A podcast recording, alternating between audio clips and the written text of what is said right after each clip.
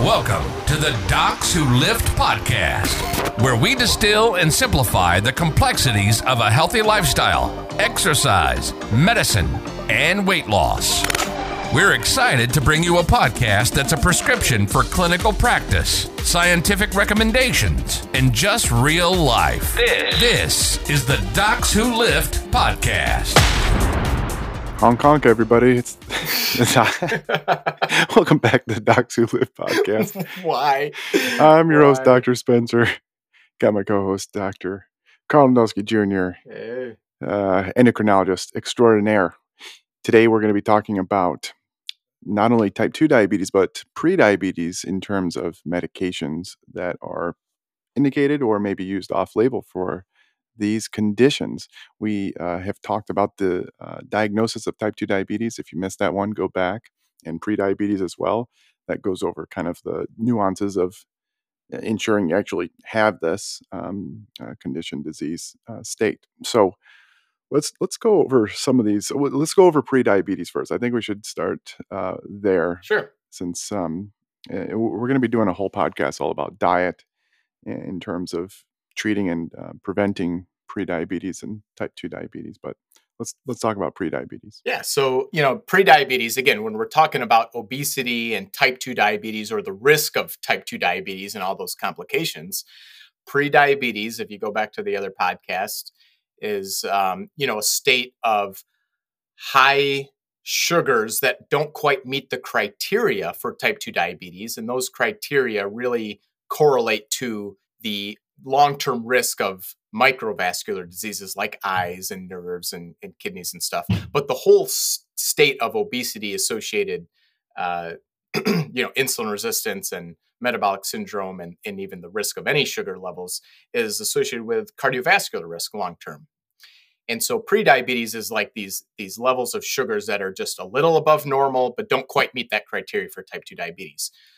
So when we have it an A1, a hemoglobin A1C of uh, 5.7 to 6.4, or a fasting sugar of 100 to 125 milligrams per deciliter, or a two-hour post-sugar load of 140 to 199 milligrams per deciliter, that's the prediabetes range. And we we know that those people are at much higher risk of continued progression to the pancreas not being able to keep up with that pathophysiology and ultimately getting type 2 diabetes and at much higher risk for all those complications. So we want to prevent it. And like you said, we'll do a whole podcast on diet and and we know that weight loss is really the key to treating and preventing uh, that that type 2 diabetes progression, but there are medications that can be used. Um, and uh, and that's what we're going to talk about medications today. and so it's it's controversial whether we should be putting people in these pre-diabetes eh, uh, basically on medicine should we be should we be aggressive with medicine we're aggressive with lifestyle of course that's our big thing but you know it's just some people lifestyle might not be enough or they just they're just not going to do it i don't know Well, and, and and this goes back to our podcast on the pathophysiology of obesity and and how obesity is so complex. And it's really, you know, prediabetes and type 2 diabetes, it's really an obesity associated complication of that. And so that's hard. And so then that's why we have medications. Well, the first medication to ever really be discussed in the realm of prediabetes and type 2 diabetes prevention is metformin, which of course is pretty famous for being the first line medication for type 2 diabetes anyways and we'll talk about that a little bit in a second for type 2 diabetes the the foundation the first line therapy for diabetes prevention in those who have type 2 diabetes is treating the obesity through diet and exercise however like we just said easier said than done so Yeah. there are three big famous diabetes prevention trials right there's the Da Qing uh, out of China. That's actually we have some of the longest outcome data where they com- com- compared, um, you know, lifestyle efforts to essentially standard of care. Um, but in the United States, we have the diabetes prevention program, which compared standard, which is not much, and to uh, metformin or true intensive lifestyle efforts. And in the basic outcome of the trial, the, the intensive lifestyle effort, which achieved pretty good weight loss on average imperfect because obesity is hard to treat. Uh, that delayed the progression to diabetes more than metformin, but metformin worked a lot better than lifestyle or uh, uh, than uh, than standard. I'm sorry, Standard. and and certainly there were weight loss differences, but there are some nuances within that. You know, we got to talk about how metformin even works and all that stuff. And metformin does maybe help a little bit with weight loss. A few pounds, sometimes up to maybe 10 pounds. Yeah, It's, it's- very mild. Generally regarded as neutral. Like if you look at you know guidelines, it's it's regarded as neutral for weight because it's not dramatic. But um, you know, it really helps the liver uh, do better with its sugar metabolism. Maybe a little bit with muscle Insulin sensitivity. you know sugar uptake you know even that's been kind of eh put to the side lately so just in general it is a it's a good medication for uh, insulin resistance insulin uh, sensitivity and uh, sugar control for sure but um, it, it helps a little bit with diabetes prevention. When you when you split the hairs for that diabetes prevention program it turns out it's it's pretty interesting actually. It seemed to work better for those who were younger as opposed to the older patients who did way better with lifestyle therapy Yeah. which i think is interesting and it did tend to do a little bit better relatively for those who had prediabetes associated with a history of gestational diabetes so females who had gestational diabetes during pregnancy it, it had some benefits there Yeah. I mean, and people are using this drug for longevity purposes, which we don't really recommend at this moment. Uh, and, and all sorts of things. There's some possibility, there's some interference when taking metformin with with lifestyle. If you're Mhm. trying to exercise, there's it potentially minimizes some of the beneficial effects of exercise. right which is very ironic right Right, because it's an insulin. It might have a muscle insulin sensitizing effect that has an effect on the liver to stop spitting out so much uh, sugar, which is one of the reasons we increase our blood sugar with uh, this condition. So, so metformin comes in 500 milligram tablets. Goes, you can take it up to what 2,000 milligrams. I use a lot of extended release due to potential side effects. Uh, what about the ghost, the ghost uh, pills in your in your stool? People don't uh, think about that. That's a great comment. Yeah, people don't think about it, and I don't know that doctors really think about it that much. In fact, the last time I heard much about it was a friend of ours who maybe listens to our podcast, so I won't say her name. She texted me. You may know who I'm talking about. She texted me somewhat urgently, going, "Um, well, what the f? Uh, I have these capsules in my stool." And uh, she was uh, working on. She was concerned about prediabetes. Was taking metformin, and it turned out she was having those ghost capsules in her stool. It doesn't mean it's not absorbing. It just happens to be the the capsule that surrounds the uh, medication. So that's kind of an interesting side note. Yeah. So something to think about.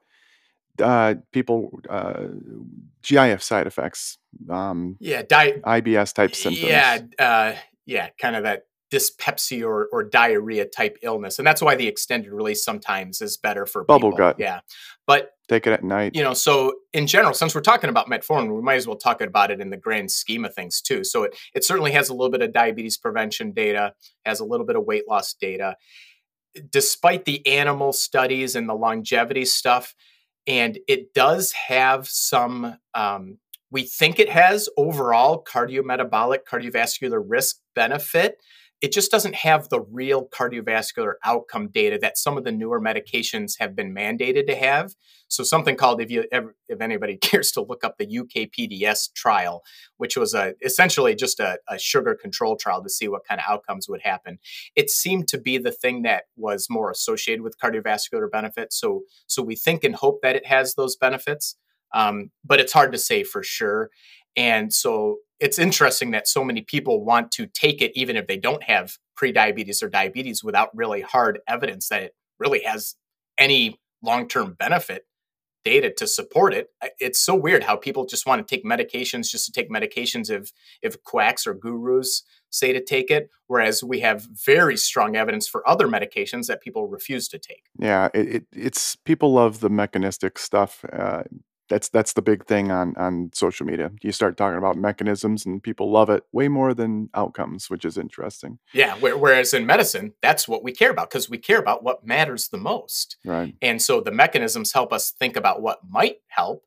And uh, and then we actually care about what actually helps. But in type two diabetes, you know, metformin has always been first line, and it's even well, not always. Well, Maybe okay, not. yeah, you're right. Remember when I was in med school and we were do- taking board questions that were old, and it, it actually the answer was a sulfonylurea. Oh God. Oh, and remember, and you're like, oh my God, they must not have updated the, the board questions. yeah.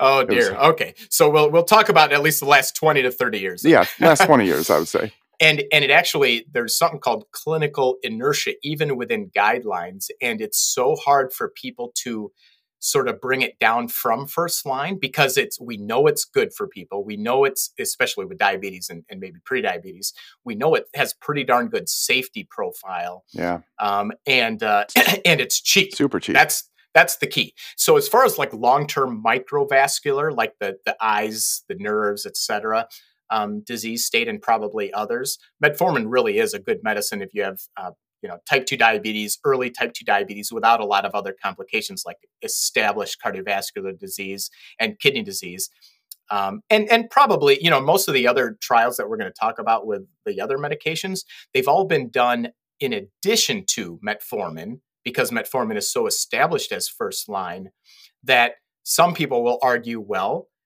that means that metformin still should be first line, yeah. even if we know that the other medications have absolute better benefits because it was always in addition to metformin. So it's a little bit hard. And some of the, you know, part of why we're doing this right now is because uh, the, the American Diabetes Association, the European Association for the Study of Diabetes just came out with their updated type 2 diabetes medication consensus statement, and American Association of Clinical Endocrinology just published their uh, newest 2022 diabetes clinical practice guideline and all of this is is in there and obviously we're focused on patients so kind of you know bringing this to the forefront. But a lot of the debate is well should we be really using these other medications first line because we know they have heart and kidney benefits et cetera? But metformin still you know really sort of is essentially first line for most people with obesity type 2 diabetes and plus or minus you know the pre-diabetes state. Yeah okay so next next in line i i, I don't think we can briefly talk about sulfonylureas they're not used in probably uh, yeah. I don't know unless you're in kind of an indigent area where you can't afford anything yeah. but the, these sulfonylureas are basically drugs so we've talked about them in our, our medications that cause weight gain um, podcast if you want to go back to that but basically these things put a supercharger or turbocharger on your pancreas to help you uh, increase uh, insulin output. But by doing so, it may increase your risk of hypoglycemia because, as opposed to like these GLP 1 medicines that we talk about all the time, it's not um, it's not uh, glucose dependent, meaning you can start increasing your insulin levels without having glucose in your blood, increasing your risk of hypoglycemia, low blood sugars, which if you listen to our CGM podcast, we talked about how dangerous that can be, not only for just passing out and and having bad side effects, but over time it can increase your risk of potentially cardiovascular uh, risk and events, um, which has been shown in, in some of the studies.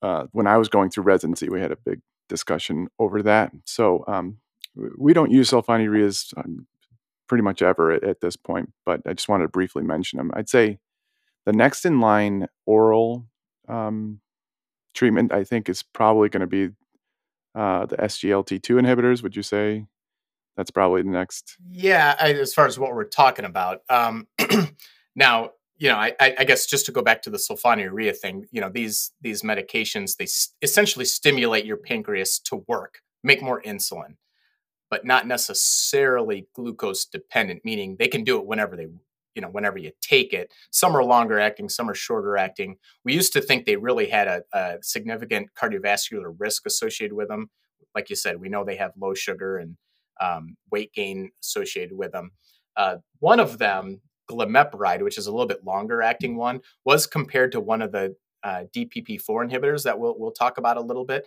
And the cardiovascular outcomes seem to be somewhat neutral. So that's reassuring for those people who need it.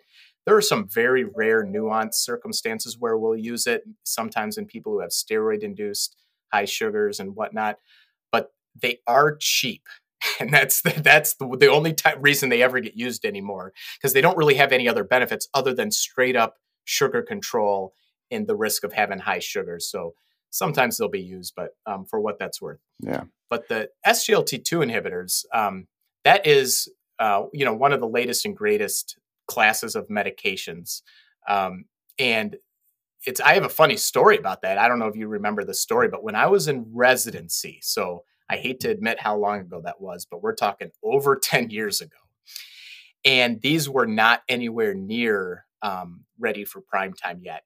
In fact, I did a journal club. Yeah, I was there. I was at the journal club. Were you there? Yeah. Oh my God. And so Dr. Smith, I don't know if J- Dr. John Smith, not the uh, not the famous wrestler, uh, Oklahoma State coach, but um, he was our. I was going to say Pocahontas's uh, boyfriend. Well, that okay, that too.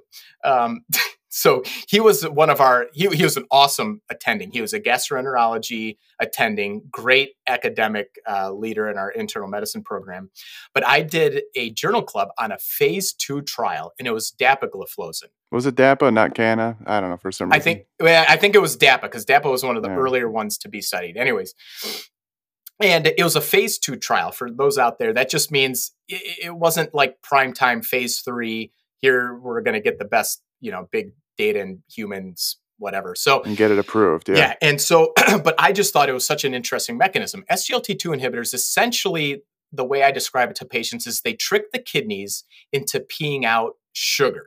So if you have hyperglycemia, your kidneys can't deal with it anyways, and they end up peeing out sugar anyhow. That's part of why people lose weight and get dehydrated when they have hyperglycemia.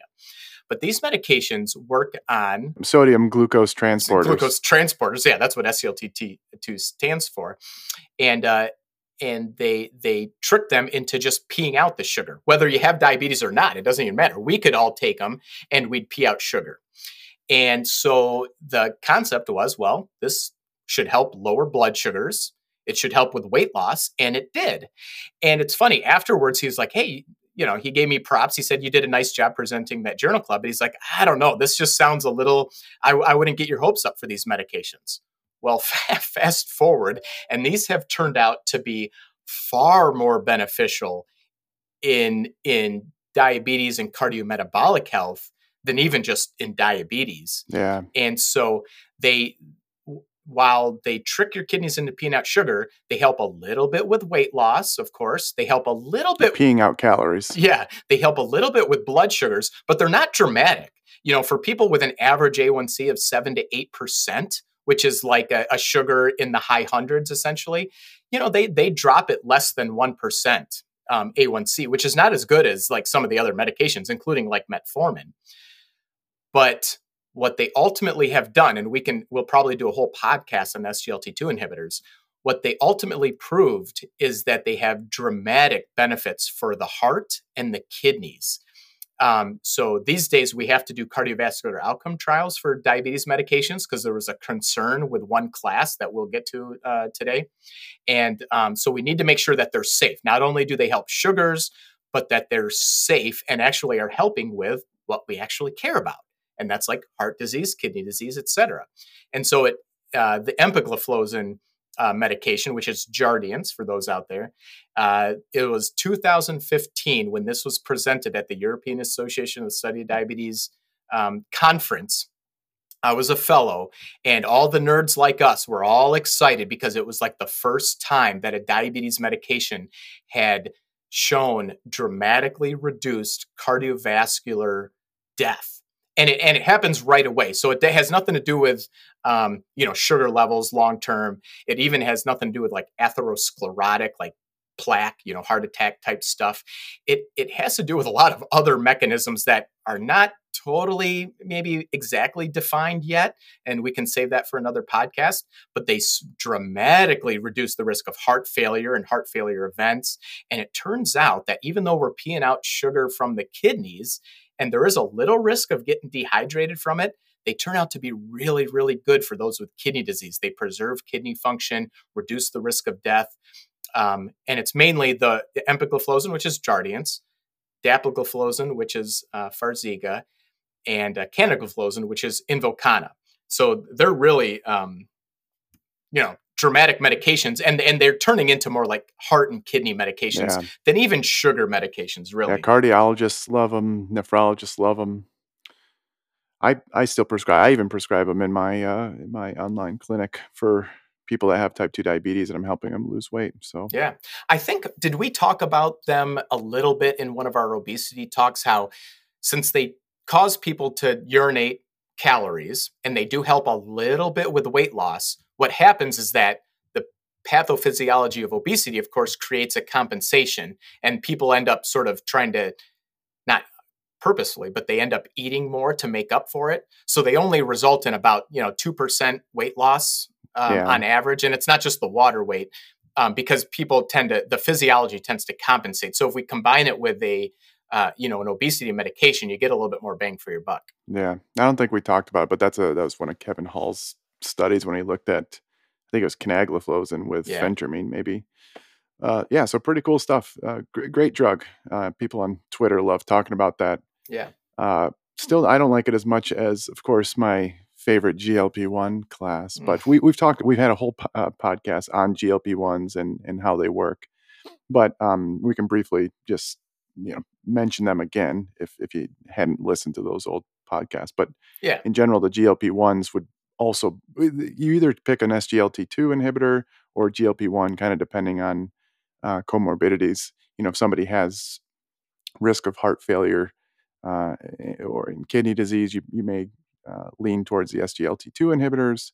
I, I'm, i tend to just always go towards the GLP-1 because everybody's got obesity, and then I likely throw on a little bit of an SGLT2 inhibitor if I need to. But yeah, I was going to say in your practice, it might be a, a hint different because you're more primary care focused on obesity. For us, you know, we get the patients who have obesity, type 2 diabetes, heart disease, risk of heart failure, and often they have kidney disease. So I'll tell you, in the reality of everything, we we often are just going to use both. Yeah, that, the the guidelines, these new guidelines I'm talking about, they do kind of try to guide clinicians to help say, okay, do they have more heart failure yeah. and CKD? Add the SGLT2 inhibitor after metformin, or instead of metformin, by the way, because it really doesn't matter what your sugars are at this point.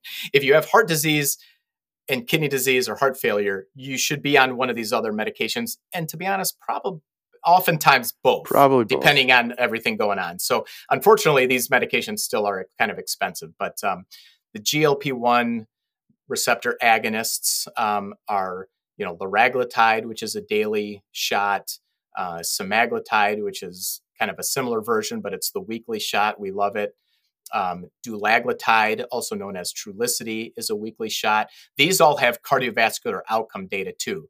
So they work differently. They reduce the risk of, of uh, cardiovas- major adverse cardiovascular outcomes, um, including cardiovascular death, say for the, the liraglutide study, um, but also stroke uh, that's been shown in the semaglutide and, and dulaglutide studies.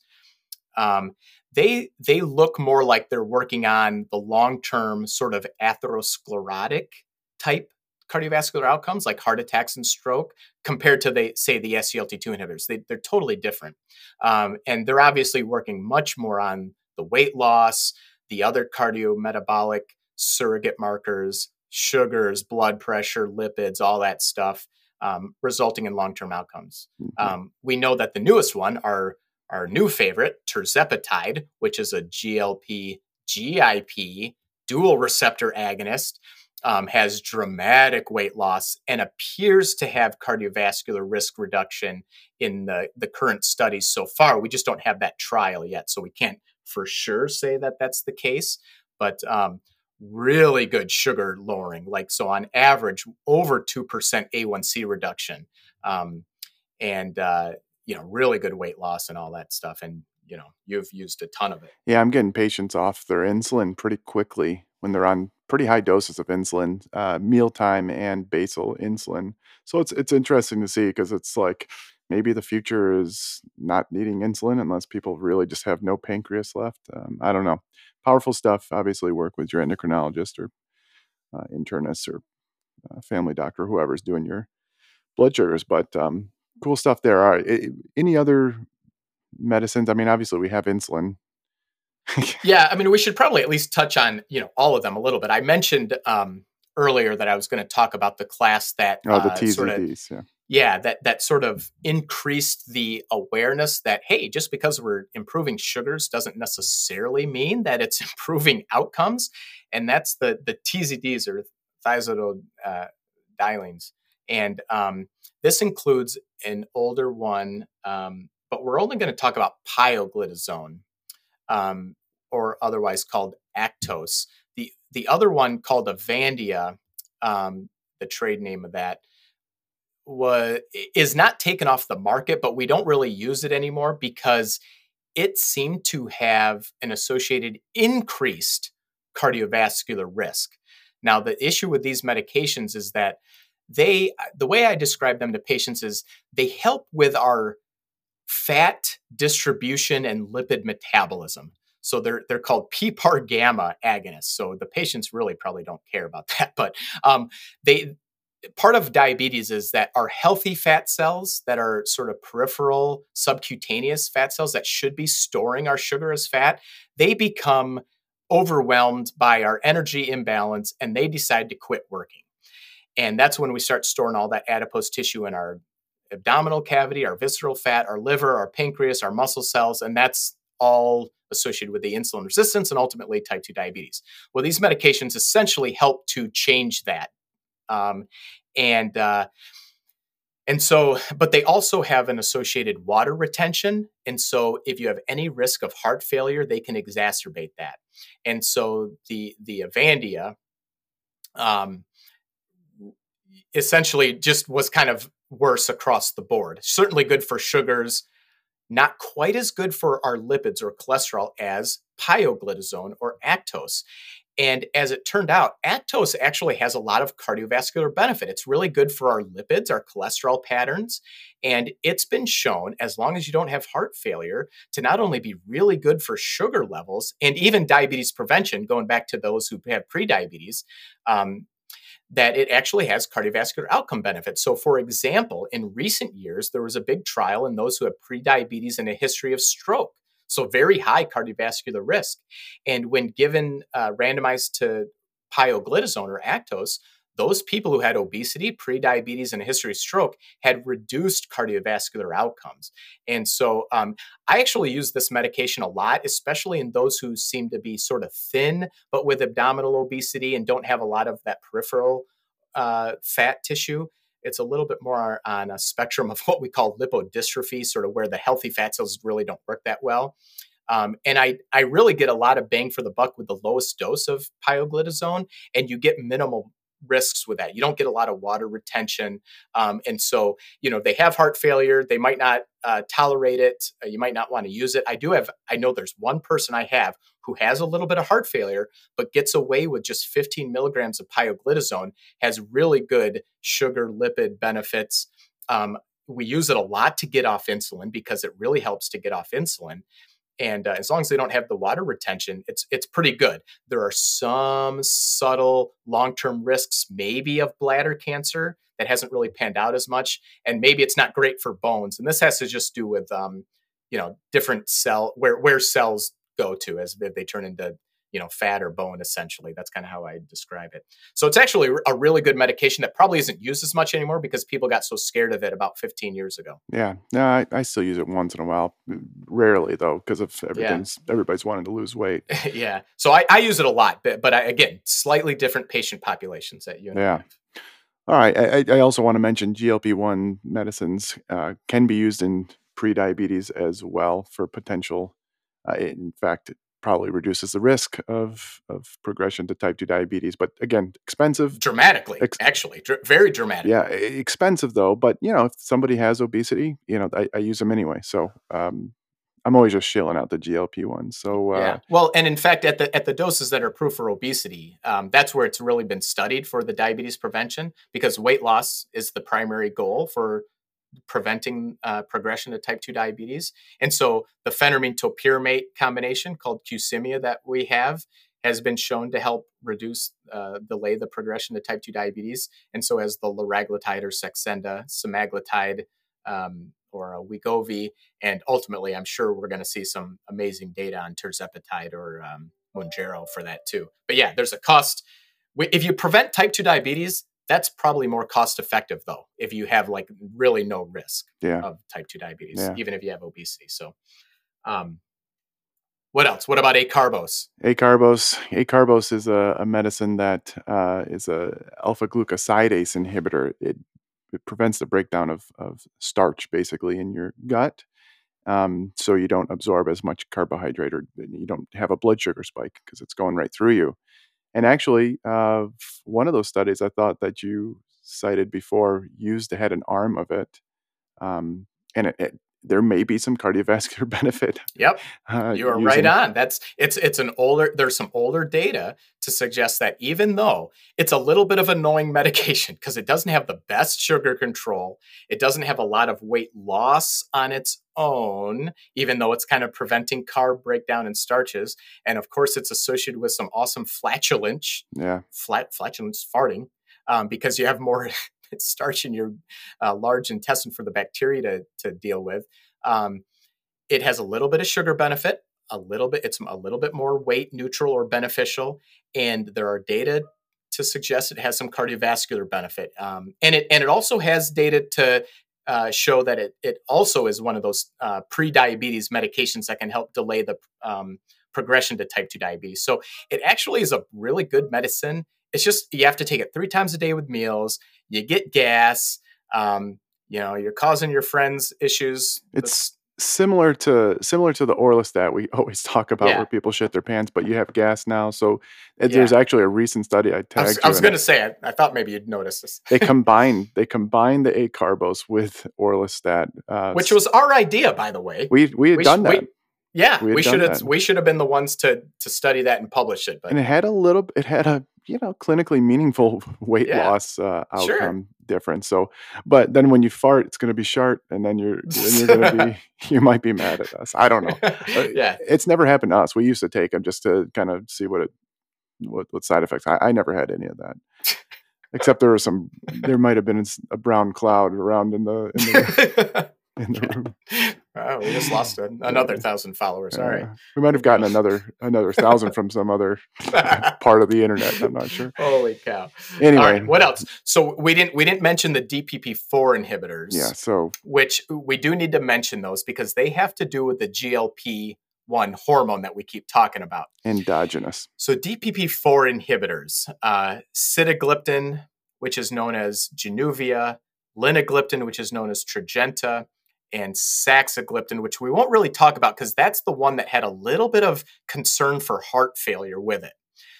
But these other medicines are used a lot. They're very well tolerated, and what they do is they block that this this enzyme. We won't get into the the technical term of it, but dipeptidyl peptide dipeptidyl peptidase. It doesn't matter. Four, yeah. D, so DPP four, and what that enzyme does in our body is it breaks down our endogenous or our usual amount of GLP 1 and GLP uh, hormones from our intestines that are supposed to help us, which is why we give those hormones out. Um, so these medications reduce that breakdown, help our endogenous GLP 1 hormones stick around a little bit longer. They have fairly decent sugar control benefits, but not amazing. They're neutral for weight, so they don't really help the weight loss like you might expect and they haven't shown any cardiovascular benefits like actually giving the high dose hormones. And like i said the saxagliptin had a little hint of concern for heart failure so we don't do that. Um, but they're otherwise really really safe and really well tolerated so we do use them sometimes for those who don't really need the cardiovascular or the kidney benefits. They don't need a ton of sugar control. We're worried about side effects. You know it might be some people that are you know who are elderly and and we just need to they don't want to take a shot whatever yeah we, we just we need to keep their sugars in a relatively safe range without side effects so we we do use them sometimes but generally speaking we usually can convince people to take the actual GLP-1 receptor hormone yeah. or the GLP-GIP, be, even though it's a shot, because you get so many more benefits from it. Yeah, and some people are like, "Well, why don't you take the these DPP4 inhibitors with the the GLP-1 agonist, um, or they're like, well, let's let's increase your own endogenous GLP-1 with eating more protein and and taking these special supplements, and it's like, eh. it doesn't matter. It still doesn't have the same effect, and also those those won't even work on on the the GLP-1 agonist. Of it yeah, correct. And and the, the the level of the GLP-1 uh, receptor. Um, you know, uh, work that is done with the those medicines we use, it just blows it away. And and and so adding a DPP4 inhibitor doesn't matter because everything's saturated and whatnot. And you get all the benefits. Yeah, so, those have a much longer, longer half life than our own uh, in, uh, endogenous. endogenous Yeah. is pretty relatively quick. Yeah. So there are a couple rare medications that we don't use much anymore that that we can at least mention. Maybe people will be recommended to use these. Um, one is, do you know what I'm going to talk What, about? cycloset? Yeah, so that's bromocriptine. So that is actually a medicine that we don't use even for prolactinomas, but that's what it was originally made for. It's a dopamine agonist. The interesting thing about it is it's not that well tolerated, which is why we don't use it as much as something called cabergoline for people who have prolactinomas, which is a prolactin secreting tumor of your pituitary gland. But um, it does actually it without getting too deep into the weeds, it does have some sugar benefit. It's not uh, remarkable, and it does have some tolerance issues. But the interesting thing, it also has a has some data to suggest maybe there are some cardiovascular benefits in the past. It just is never really used. Yeah, There's a that- cost to it. It's not dramatically beneficial, other than maybe the cardiovascular benefits. It's something that maybe some people out there might have been recommended to take. I take. think I, I it just prescribed it once, for, for diabetes. That's just that's for actually just, pretty interesting. just for fun. It Just was like for fun. it was like, hey, let's take some psych. I think I had samples of So- it. I was like, hey, let's try it. Yeah, uh, you know, so probably most people aren't going to even hear about that or, or use it. Um, and then the other one is um, uh, a type of bile acid sequestrant that actually um, has been used. You know, it's really more used for uh, cholesterol, Which still isn't that used that often. right? Even for that, and and it you know it has a little bit of sugar benefits and um, you know maybe even some cardiovascular benefits because it's helping cholesterol and stuff. Again, most people aren't going to be using that unless you know we're really trying to you know find different things that people are tolerate well and we're trying to improve sugars and lipids and cholesterol Yeah, risk and most people don't. Most people don't tolerate it that well anyway. So it's like it's probably not going to be used. so that's that but um but otherwise and then you know we probably should have a whole nother podcast just on the insulins and let's not get into insulin but we will use insulin in those who have type 2 diabetes um, because remember the pancreas is the thing that's not working anymore once you get to a certain point of type 2 diabetes. And if your sugars are just so uncontrolled and we can't you know use these other medications plus diet and exercise to keep sugars in a safe range we will use a variety of types of insulins that we can get into maybe when we talk about type 1 diabetes actually. But um, yeah i think that's it and, and we just don't want to be as aggressive with sugar control in those who have type 2 diabetes if we have to use insulin so we you know that gets into tight glycemic control versus relatively mild glycemic control and i think that's a that's a topic for another podcast too anyways so yeah. that's that's just the rundown of meds So yeah, here's the gist: aggressive lifestyle, pre-diabetes, type two diabetes, plus or minus metformin, maybe SGLT2 inhibitor, maybe GLP1 agonist, maybe both. Potential for uh, pioglitazone pioglitazone. Uh, yeah. Then maybe if you don't want to do, yeah, maybe a DPP4, probably not cycloset. maybe some know. acarbose in there maybe acarbose. that's maybe. about it i mean and i and i generally you know in my practice of course uh, because of my population i you know there's sometimes where i'm really thinking really broadly um, but i can tell you i've not prescribed bromocriptine or cycloset Yeah. recently Nah, yeah that's the one i probably have not prescribed um, yeah. acarbose once in a while um, the bile acid sequestrant yeah sometimes probably not recently though to because we have such good stuff now Yeah. Very good. All right. Till next time. Here's our outro. This podcast is for entertainment and education and information purposes only. Remember, the physicians on this podcast are not your physician. It should not be considered professional or personalized medical advice. It should not be used to replace speaking with your physician or medical professional to discuss your specific health concerns. The topics discussed should not be used solely to diagnose or treat any condition. As a result, we are not responsible for any unwanted medical outcomes. The views and opinions discussed are of those of the host only and do not represent those of any other entities.